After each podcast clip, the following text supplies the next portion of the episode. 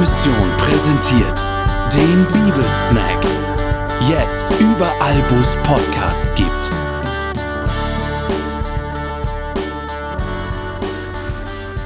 Andacht zum Monatsspruch für März 2022 von Dr. Gerfried Kirchmeier, Alkoven, Oberösterreich.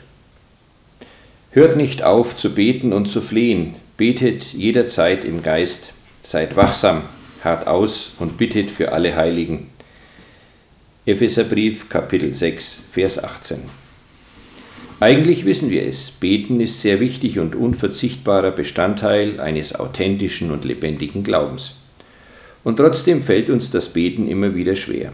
Wir sind oft gebetsmüde und vernachlässigen aus verschiedenen Gründen das Gespräch mit Gott. Vielleicht sind es die Hektik und die vielen Termine unseres Alltags. Wir nehmen uns zwar vor, unser Gebet auf ruhigere Zeiten zu verschieben, aber weil die so selten kommen, fällt das Gebet dann ganz weg. Oder vielleicht sind es scheinbar nicht erhörte Gebete, die uns gebetsmüde machen. Wenn ausbleibt, wofür wir Gott intensiv und lange Zeit bitten, überkommen uns Zweifel, ob Gott ein offenes Ohr für unsere Anliegen hat. Gefühle der Frustration und der Unsicherheit schleichen sich ein, und es bleibt die Frage zurück, ob denn Beten wirklich etwas bringt. Möglich ist aber auch Gebetsmüdigkeit trotz gegenteiliger Erfahrung. So mancher hat in einer persönlichen Krise oder Krankheitsphase gebetet und auch erlebt, dass er geführt, getragen und geheilt wurde. Aber nach Überwindung der schwierigen Zeiten hat das Verlangen, regelmäßig zu beten und mit Gott in Kontakt zu bleiben, deutlich nachgelassen. Schließlich könnte die fehlende Motivation zum Gebet an der Überzeugung liegen, dass Gott ohnehin alles weiß und es somit nichts gibt, worüber wir ihn durch unser Gebet informieren müssten.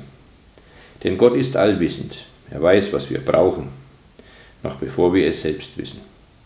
Und er weiß, was wir sagen sollen, wollen, noch bevor wir das erste Gebetsanliegen äußern. Warum also sollen wir Gott im Gebet unser Innerstes erklären? Gebetsmüdigkeit ist auch dem Apostel Paulus kein unbekanntes Phänomen. Vielleicht hat er selbst dann und wann Gebetsmüdigkeit verspürt. Auf alle Fälle hat er sie in den verschiedenen von ihm gegründeten Gemeinden wahrgenommen. Und vor allem weiß er, das Gebet ist eine geistliche Kampfzone.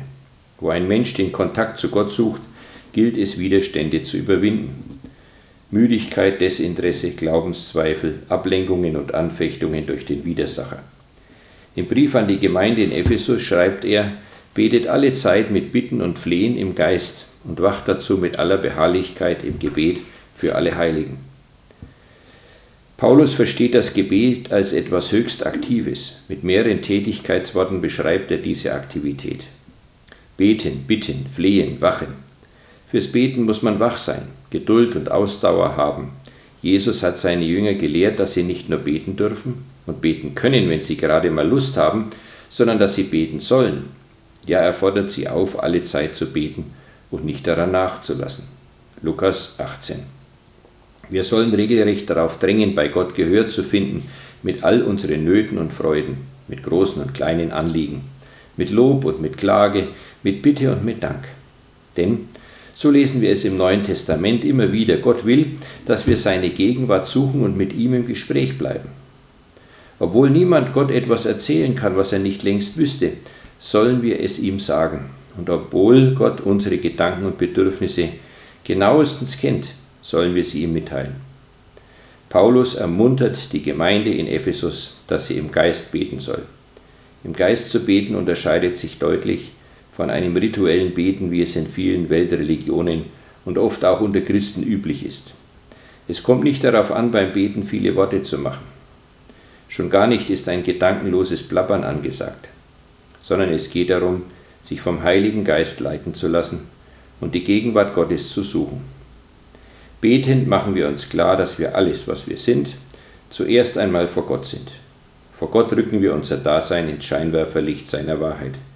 Betend bedenken wir unser Leben vor seinen Augen und durchleuchten unsere Beziehung zu ihm und unseren Mitmenschen. Betend legen wir Gott unsere Gedanken zu Füßen und überlassen ihm die Entscheidungen, die wir sonst gedankenlos und überhastet, aufgewühlt und in der Emotion treffen würden. Und manche Sorge, einmal vor Gott gebracht, verwandelt sich in Zuversicht.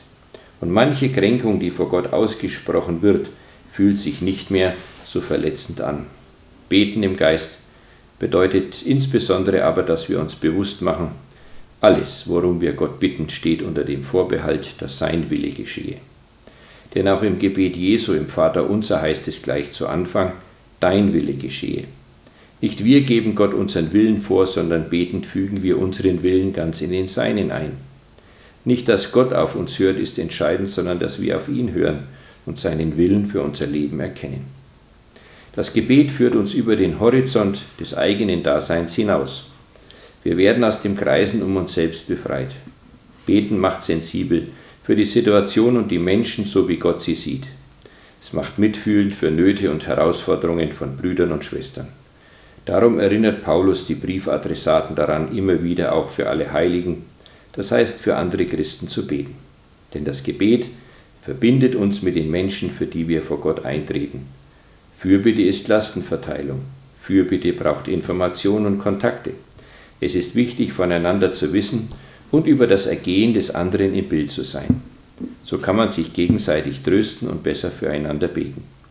Deshalb investiert Paulus sehr viel in die Kontaktpflege zu den Gemeinden. Er sendet Boten, damit die Gemeinden wissen, wie es um ihn steht, und er erfährt, wie es den Gemeinden geht.